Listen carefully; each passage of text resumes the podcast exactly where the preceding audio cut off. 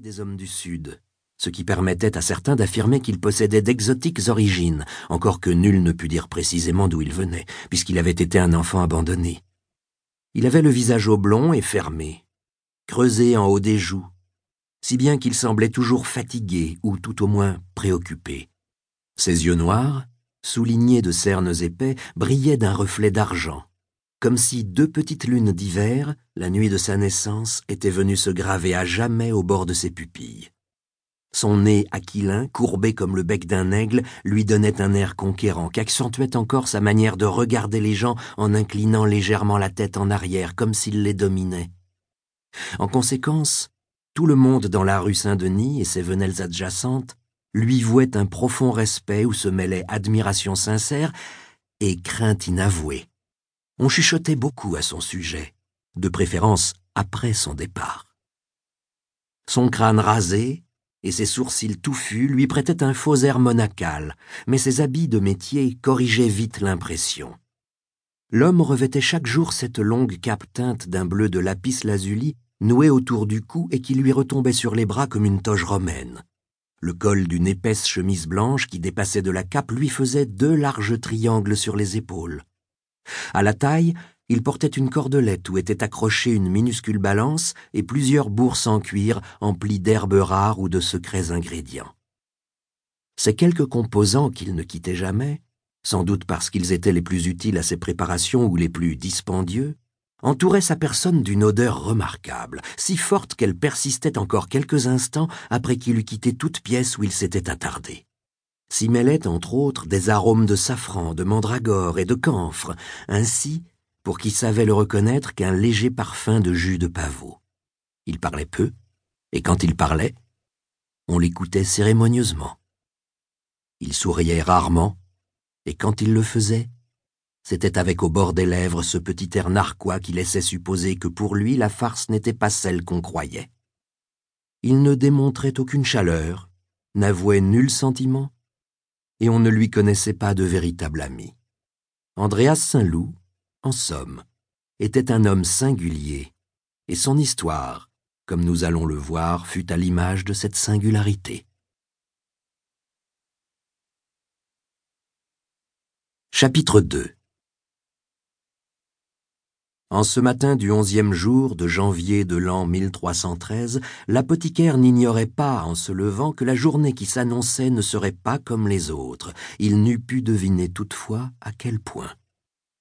Jehan, l'apprenti qu'il entraînait et hébergeait depuis six ans maintenant, avait achevé sa formation, comme en témoignaient les six petites marques gravées sur son échantillon, ce bâton de taille que portaient les jeunes gens du premier au dernier jour de leur instruction. Il avait terminé son chef-d'œuvre, et l'on devait célébrer aujourd'hui sa maîtrise, et donc son départ, avec les rites et coutumes propres à la profession. Bien qu'il pût tirer quelque fierté de cet accomplissement, ce n'était guère pour Andreas nouvelle fort heureuse. D'abord, il n'était pas friand de ce genre de célébration, qu'il tenait pour des mascarades inutiles et affectées, perversité d'un monde et d'un siècle, où se levait le serpent de la futilité où l'apparence l'emportait sur l'essence, et il s'en fut passé volontiers. Ensuite, je en partie, l'apothicaire allait devoir lui trouver un remplaçant. Or, les jeunes hommes de qualité, ayant terminé des études à la faculté des arts et jouissant d'une fortune suffisante pour payer leur formation, étaient encore rares. Sa contrariété, en outre, n'était pas exclusivement motivée par ses désagréments pratiques. Bien qu'il ne lui eût jamais dit de vive voix, comme il avait horreur des démonstrations sentimentales, Andreas devait bien admettre pour lui-même qu'il allait regretter son jeune apprenti. Jehan était un brave garçon, doué et courageux. Il avait appris avec une célérité admirable à effectuer les tours de main nécessaires aux préparations, possédait de solides notions de latin et de grammaire, ce qui lui permettait de lire aisément les formulaires et les ordonnances des médecins. Enfin, il était capable de commenter brillamment Hippocrate, Galien, Avicenne ou Dioscoride, en faisant preuve de qualité de logique et de dialectique étonnante, et même d'un esprit critique, ce qui n'était pas pour déplaire à son maître. Des trois apprentis qu'Andreas avait formés au cours de sa carrière, Jehan s'était révélé, et de fort loin, le plus talentueux. Les deux premiers, d'ailleurs, avaient été si mauvais qu'ils les avaient congédiés l'un au bout de trois années et l'autre dès la prime. La corne du guet, soudain, sonna à la tour du Châtelet, annonçant aux Parisiens la première heure du travail. Andreas poussa un grognement agacé. Sans pouvoir se l'expliquer, il s'était réveillé plus tard qu'à l'accoutumée.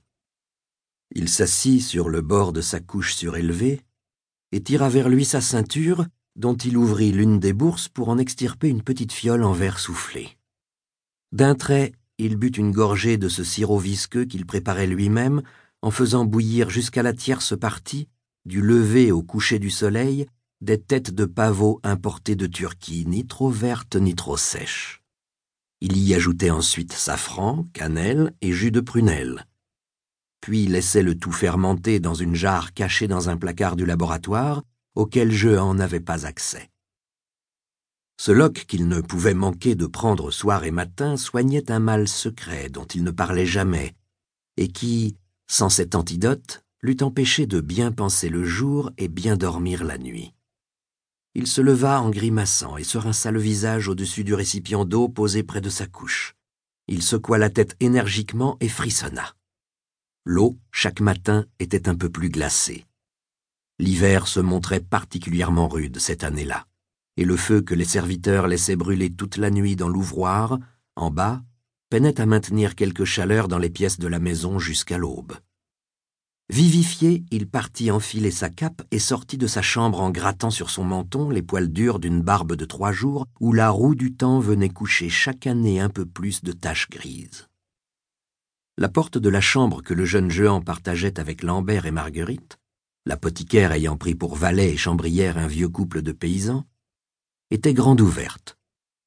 Sans doute ces trois occupants s'étaient-ils déjà levés depuis longtemps pour préparer consciencieusement cette journée particulière.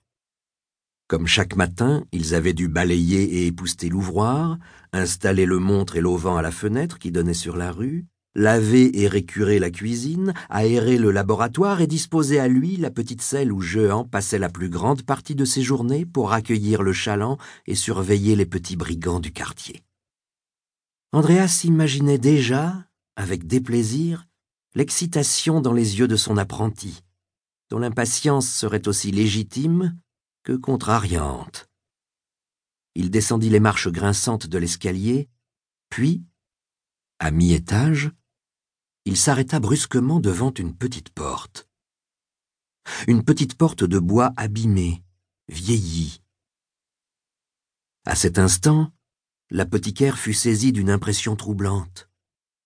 Et c'est ainsi, sans qu'il pût d'emblée en prendre conscience, que tout bascula. Chapitre 3 Afin de dissiper tout mystère superflu, il convient ici d'expliquer au lecteur, qui pardonnera la digression nécessaire à l'historien que nous voulons être, comment il fut possible à Andreas Saint-Loup de jouir ainsi d'une maison de deux étages au cœur même de la capitale. Et pour cela nous devons revenir succinctement sur son passé, ou du moins sur les bribes que l'on pouvait en connaître. Abandonné à sa naissance dans une ruelle du quartier, l'enfant avait vu le jour en l'an 1274, précisément l'année où mourut Thomas d'Aquin. Un hasard que certains, sans doute poussés par une foi zélée en les analogies du destin, pouvaient voir comme un signe, car toute sa vie durant, Andreas se passionna pour l'œuvre du dominicain, qu'il citait souvent, poussant alors des soupirs qui semblaient vouloir dire que son plus grand regret était de ne l'avoir point rencontré. Autant peut-être que de n'avoir pu un jour converser avec le docteur Mirabilis Roger Bacon.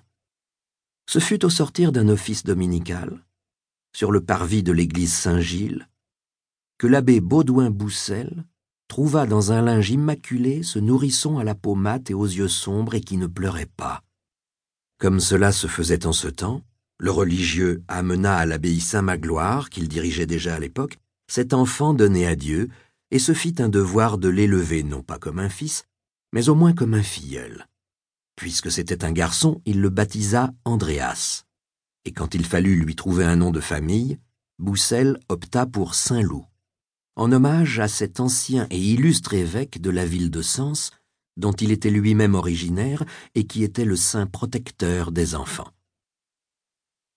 Élevé par les moines de l'abbaye, Le jeune homme, qui avait fait la preuve d'une intelligence et d'une sagacité hors du commun, fut envoyé à la